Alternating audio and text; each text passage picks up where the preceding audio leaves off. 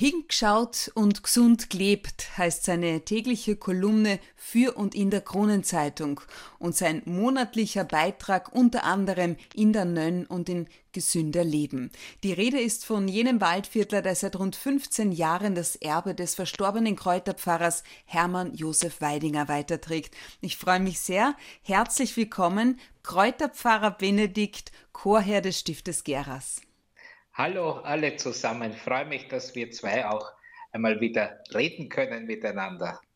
Über Luxus und Liebe, die Jungfrau Maria und Makellosigkeit sowie das Lächeln des Schöpfers. Darüber unterhalten wir uns jetzt. Julia Schütze, Talk to Me. Authentic, empathic, fair.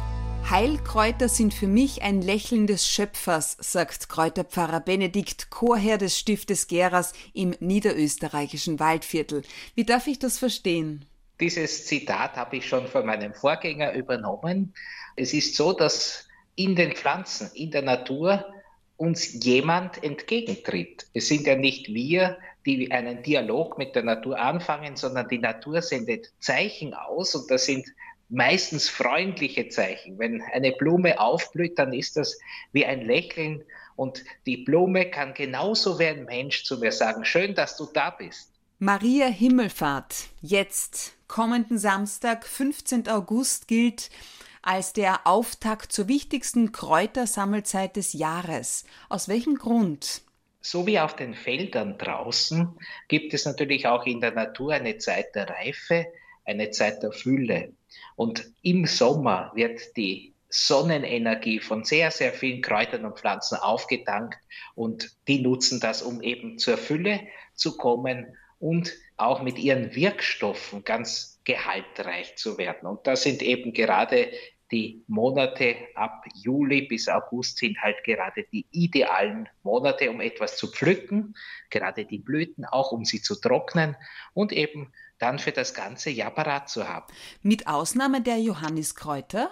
Das Johanniskraut selber oder die Johanneskräuter, die kann man natürlich auch schon vorher pflücken zum Tag des heiligen Johannes und das ist der 24. Juni. Und was erzählt jetzt die Legende? Was hat das Kräuterbüschelbinden einen Tag vorher, am 14. August nämlich, mit Maria Himmelfahrt zu tun? Es gibt eine Erzählung aus den ersten Jahrhunderten schon, also aus sehr früher Zeit, dass das Grab Mariens leer vorgefunden wurde. Die Apostel habe ich gelesen. und die Apostel, und die sind ganz erstaunt, das wird ja auch auf sehr vielen Altarbildern dargestellt, die schauen dann ganz erstaunt, ganz baff und aus dem Grab kommt ja normalerweise kein guter Geruch. Aber bei Maria war das ganz anders. Es sind Rosen, Blumen, Kräuter drinnen gelegen und es ist ein herrlicher Duft dem Grab entstiegen. Und das sollte eben ein Zeichen sein, wie gut dieser Mensch war oder wie gut Gott diesen Menschen gemacht hat. Das ist ja die Botschaft von Maria Himmelfahrt an uns alle, nämlich dein Leben kann gelingen, dein Leben kann zur Fülle kommen. So wie Maria es getan hat, sich ganz Gott hingegeben hat und ja, das hängt auch mit den Kräutern zusammen. Die, die leben einfach drauf los, weil Gott ihnen das Leben geschenkt hat. Und das sollten wir auch wieder mal lernen. Inwiefern ist Maria ein Beispiel dafür, was jedem Getauften nach christlicher Lehre zugesagt wird?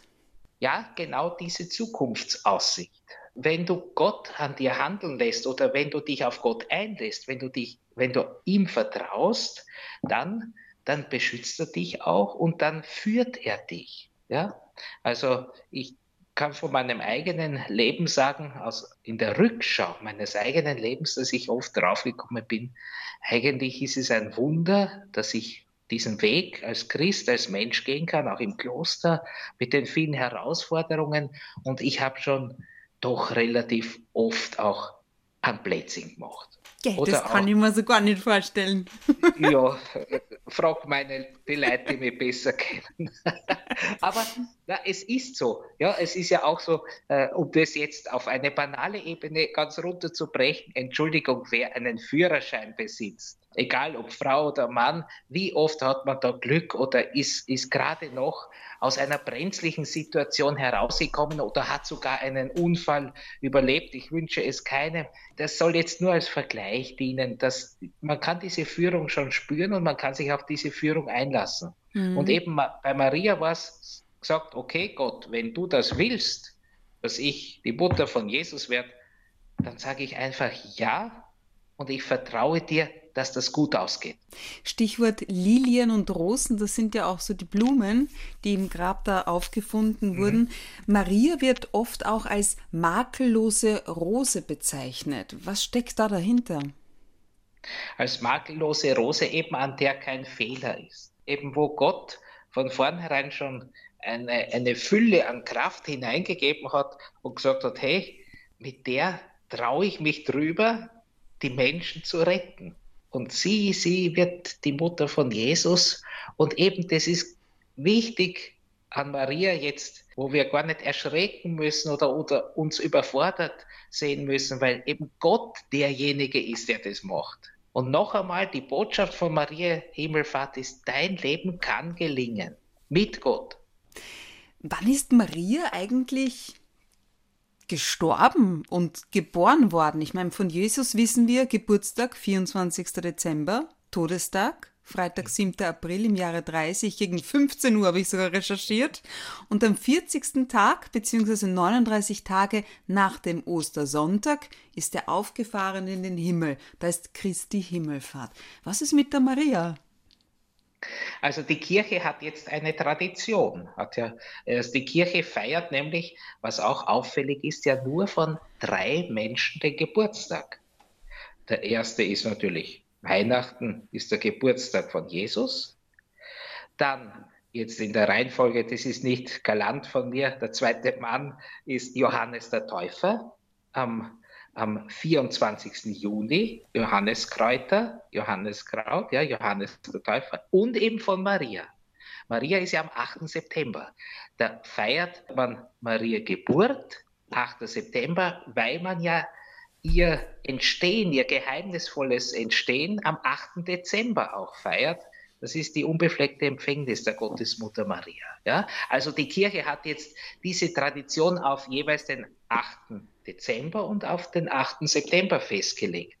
Wie weit das jetzt historisch stimmt, das ist eine andere Frage, das ist aber auch nicht wichtig, meines weil? Erachtens, weil eben die Tatsache, dass es Maria als historische Persönlichkeit gegeben hat und dass Gott an ihr und durch sie auch gewirkt hat, das ist vorrangig. Beim Glauben geht es ja nicht darum, dass ich was runterlese und dazu Ja sage, sondern beim Glauben geht es darum, eine Beziehung aufzubauen. Und jetzt stelle ich dir eine Frage, Julia. Fragst du als erstes, wenn du eine Beziehung zu einem Menschen aufbauen willst, um seine Daten, um seine Schuhgröße oder um seinen Geburtstag? Natürlich ist der Nein, Geburtstag interessant, aber wichtig ist der Mensch selber, der da ist und der mich jetzt fasziniert, der mir gegenüber ist, von dem ich mich angesprochen fühle und das ist vorrangig. Und das würde ich auch bei Maria so sehen. Mindestens sieben Kräuter sollten in die Streuse. Ähm, je nach Region habe ich gelesen, bestehen sie aus sieben, neun, zwölf oder 15 Kräutern. Welche Symbolkraft steckt da dahinter? Was bedeuten diese Zahlen? Ich habe auch einmal gelesen 14 statt 15. Es sind verschiedene Möglichkeiten, jetzt die Zahlen herzunehmen, aber sie stehen ganz eng in Verbindung mit der biblischen Tradition und aus der Bibel heraus haben wir die heiligen Zahlen. Das ist einmal die Eins, das ist auch die Zwei, das ist die Drei. Warum, warum, Dann warum? Schon die Vier und die Sieben. Ja, ja der eine Gott, ah. Christus ist Gott und Mensch, von daher ist zwei. zwei. Drei ist die heilige, allerheiligste Dreifaltigkeit. Vier sind jetzt zum Beispiel die vier Evangelisten unter anderem. Dann sieben. Sieben ist die Zahl der Vollkommenheit, denn das liegt schon im, im, Schöpfungswerk drinnen. Die Welt wurde zwar in sechs Tagen geschaffen, aber der siebte Tag kommt jetzt dazu, dass das Ganze als heilig auch betrachtet wird. Also mhm. sieben ist ganz wichtig und zwei mal sieben sind 14. Ja, da haben äh, die, Beim, beim 15er muss ich jetzt nachdenken, habe ich momentan gerade keine Antwort drauf, aber das sind wiederum 3 mal 5. Da steckt zumindest die 3 drinnen. Ich habe sogar einmal gelesen, dass es Kräutersträußchen sogar mit 99 ja, äh, das habe ich auch gibt. gelesen. Das habe ich Weil auch gelesen. Das sind dann 3 mal 33 Kräuter und das ist ganz heilig. Genau, entspricht dem Vielfachen der drei als Symbol der Dreifaltigkeit, habe ich da stehen. Genau, das wollte ich so sagen. Und das wird aber ein ganz ein großer Buschen mit 99. Du, bei euch im, im, Waldviertel oben, in Geras, wie viele Kräuter ja. haben eure Kräuterbüschel? Normalerweise nehmen wir sieben, weil eine, eine Gabe, oder sagen wir so, der Heilige Geist gibt auch die sieben Gaben.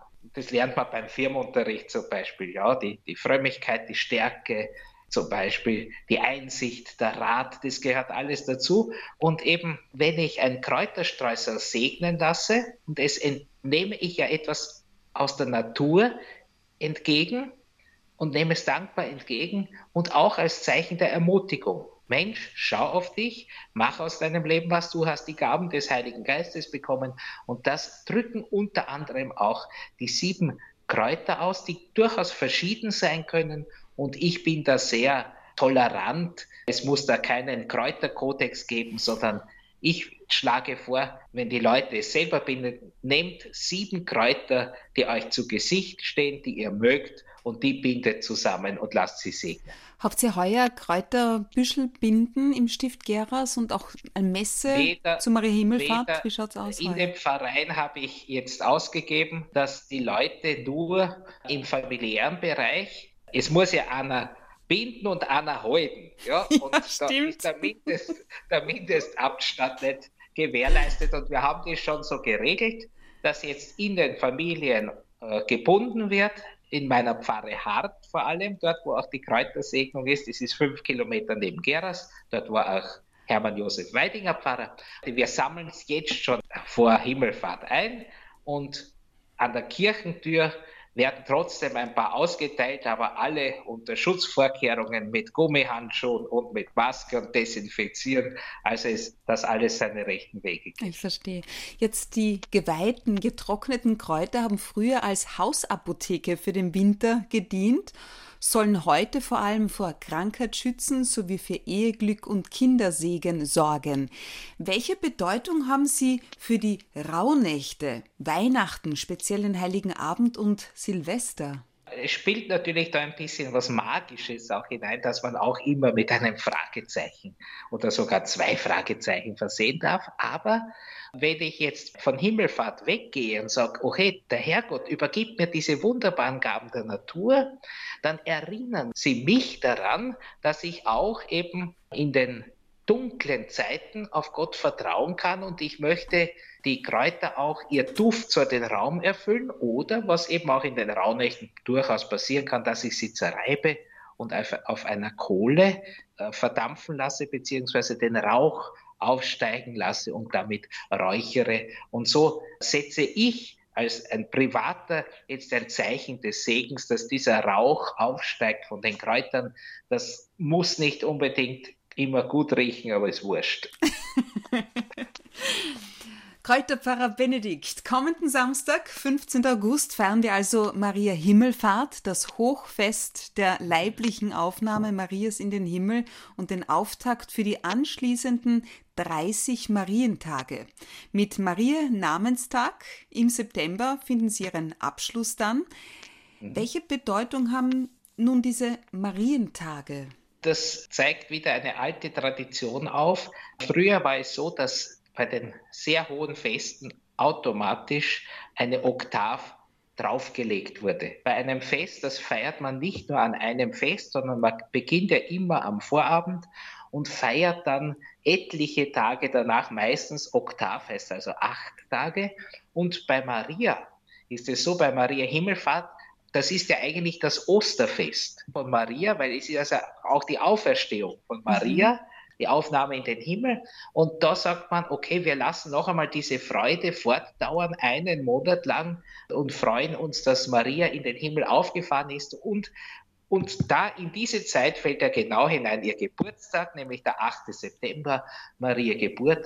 Also beides gehört zusammen. als christliche Botschaft, das möchte ich noch hinzufügen, ist der Leib etwas Heiliges, etwas Gutes und auf den Leib sollte man schauen. Deswegen auch die Frage nach der Gesundheit.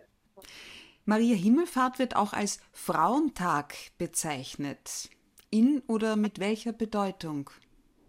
Natürlich, weil Maria eine Frau ist, ganz und gar auch mit ihrem Leib. Eben die Frau, die da ist und, und uns aus der oft männerlastigen Sicht auch herausholt und jetzt hinblicken lässt auf das Leben, das jetzt auch im biologischen Sinn immer zwei braucht. Und ich glaube, darin eine sehr wichtige Botschaft auch für die heutige Zeit zu entdecken, ja, wo sich zum Beispiel, also wo Beziehung immer eine Herausforderung ist oder Familie zu gestalten, ist ja heute, sage ich auch den, den jungen Leuten, auch gerade wenn die Alten daneben sitzen, sage ich zu den Älteren, zur vorderen Generation, bitte bedenkt, dass heute eine Familie zu gründen oder heute eine Partnerschaft zu leben viel schwieriger ist als zu früheren Zeiten, wo so vieles selbstverständlich war und wo es einfach gesellschaftliche Absicherungen gab. Die sind nicht immer positiv gewesen, aber doch. Und heute, wo jeder Mensch ganz eigenständig immer entscheiden muss auch, das selbst lebt, das hat auch sehr viele Vorteile, aber auch sehr viele Nachteile, weil es auch zur Vereinzelung kommt und für mich ist, ich, ich feiere ja gerne Taufen. Dann sage ich immer so, wenn ein Kind dann da ist und von beiden zur Kirche getragen wird, das ist auch für die anderen wieder ein Zeichen der Hoffnung. Eine Beziehung kann vielleicht doch gelingen. Man sollte das nicht aufs Kind drauflegen, ja. Das Kind das sollte von, von diesen Erwartungen frei sein, weil es geht ja ums Kind selber. Aber dennoch, wir Menschen gehören einfach zusammen und das kommt doch am schönsten in einer Familie zum Ausdruck. Apropos Leib für Leib und Seele. Tipps vom Kräuterpfarrer heißt eines deiner Bücher, das du geschrieben hast. Worauf liegt da dein Hauptaugenmerk? Mein Hauptaugenmerk liegt in diesem Buch auf den Pflanzen und eben was Pflanzen uns geben können. Es ist so schön, dass ich mich seit meinen Kindertagen mit den Pflanzen auseinandersetzen darf da ist für mich das Buch nicht so wichtig oder das Geschriebene, sondern eben noch einmal das Auseinandersetzen, das Hingehen, die Erfahrung machen, das Schmecken. Und was jetzt noch dazu kommt, und das habe ich von Hermann Josef Weidinger lernen dürfen, das Kräuterschauen. Deswegen heißt er auch die Kolumne hingeschaut und gesund gelebt. Und das Kräuterschauen, was meint das? Das meint einfach zu sehen, wie tut denn eine Pflanze? Oder was tut sie? Was hat sie für ein Wesen? Die Pflanzen haben so viel mit uns gemeinsam als Menschen, denn sie werden an einen Platz hingesetzt, den sie sich nicht aussuchen können. So wie wir geboren werden, das suchen wir uns nicht aus. Ja, da gibt es keinen Katalog vorher, und wir drucken drauf, sondern wir werden hineingeboren in eine Situation und für uns ist gut, passt super. Wir sind entweder in Kärnten oder im Waldviertel geboren. Du ja. bist ein Schatz, ja, danke. Ja, und es, jetzt stell dir einmal vor, du wirst zum Beispiel oder bist vor drei Jahren in Syrien geboren mhm. worden was das für ein Kind jetzt bedeutet, nur um, um uns wach zu rütteln. Aber bei, all, alle drei, sagen wir jetzt Kärnten, Syrien und Waldviertel, alle drei Leben können gelingen, wenn man das Leben in die Hand nimmt und das kann ich vor allem an den Pflanzen lernen. Mhm. Drum sage ich, wie tut eine Pflanze, ja? Und die ist sogar, die ist nicht flexibel, die kann nicht davonrennen, die kann nicht davonfahren, sondern die macht mit ihrer Wurzel wahnsinnig viel, die bricht Steine auf, die geht ganz tief in die Erde, ja? Und genau dieses Tun der Pflanze hat ja für die Seele, wenn ich das betrachte, da muss ich mir Zeit nehmen, wenn ich das entdecke, hat das ja schon eine wahnsinnige heilsame Wirkung. Die Bäume, ja, wenn ich mir zu einem Baum stelle, der hat sich jedem Wetter gestellt und steht seit 200 Jahren da, irgendeine Linde zum Beispiel. Und, und, und, also da, da, da ich, ich könnte jetzt eine Dreiviertelstunde ohne Atempause. Ich weiß. ja. Welches ist denn dein persönliches Lieblingskraut im Sinne von, das darf in keiner Hausapotheke fehlen? Hm, das ist eine schwere Frage. Sympathisch ist mir die Wegwarte. Mhm. Das ist meine, meine Lieblingspflanze, aber jetzt von der Beziehung her einfach oder vom, wie sie tut und, und was sie alles macht.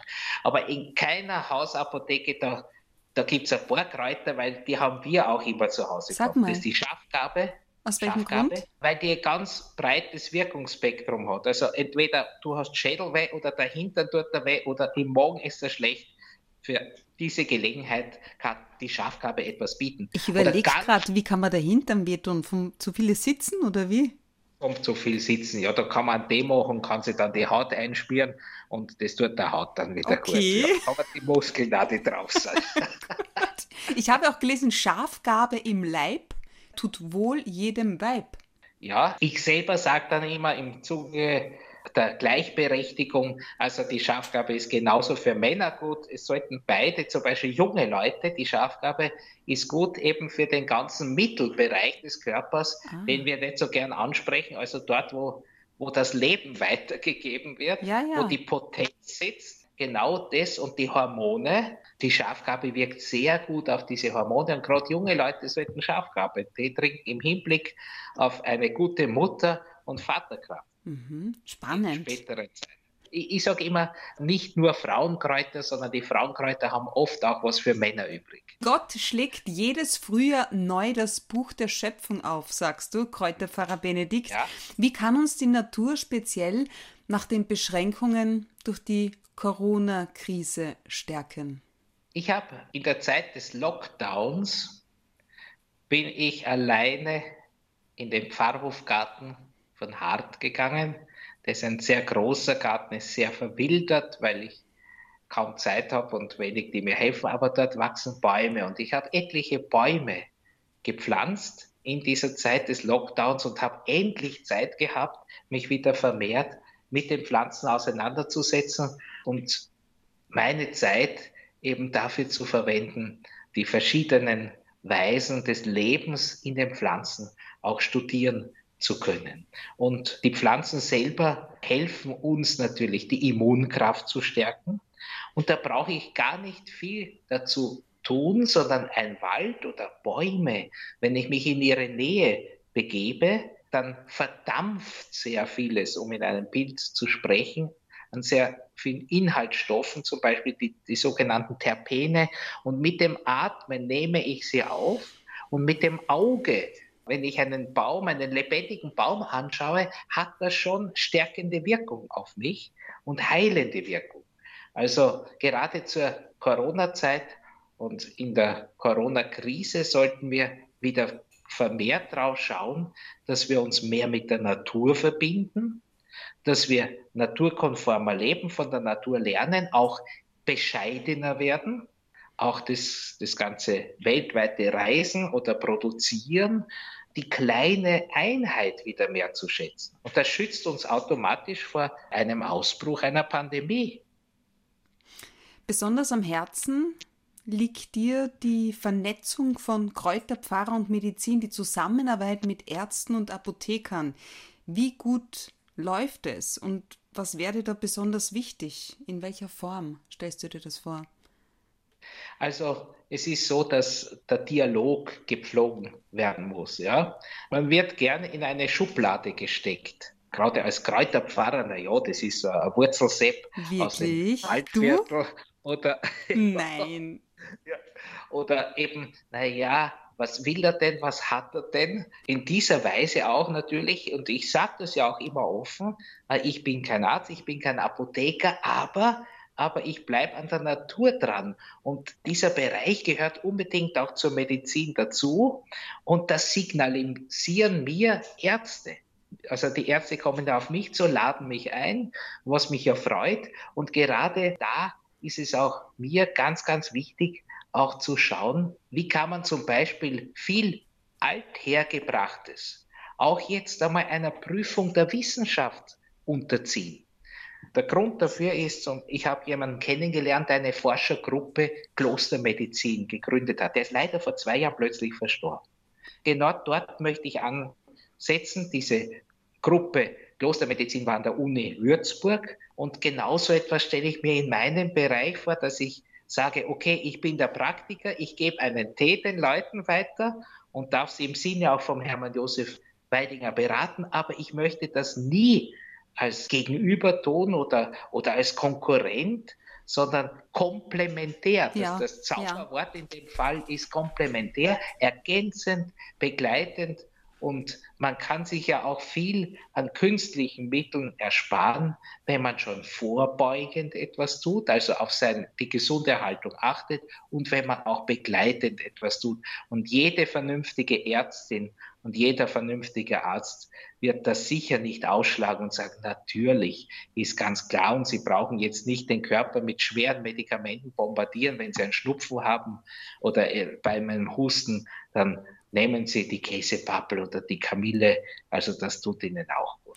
Ich, ich, bin da ganz bei dir, du läufst bei mir offene Türen und Tore ein, weil ich mir auch schon meine Gedanken gemacht habe, zum Beispiel um den Hype von traditioneller chinesischer Medizin. Da habe ich mir gedacht, warum nehmen wir nicht bitte die heimischen, unsere heimischen Kreuze? Ich meine, mhm. die Asiaten vertragen die Milch ja auch nicht. Das kommt ja, ja nicht von irgendwo her. Ja, da, genau das stimmt. Und ich möchte gleich dazu sagen, Hermann Josef Weidinger, mhm. war 16 Jahre lang in China, hat seine ganze Ausbildung in China ja vollzogen, hat perfekt Chinesisch gesprochen, hat dort auch mitgearbeitet im gesundheitlichen Bereich in einem Krankenhaus, aber hat ein Presseapostolat aufgebaut, ist todkrank heimgekommen, aber das hatte eben die Gründe, das war Malaria und dann die Kriegszeit und Mao Zedong-Zeit, also alles kommt da zusammen. Und er, er hat dann eigentlich ausschließlich nur mit europäischen Kräutern gearbeitet.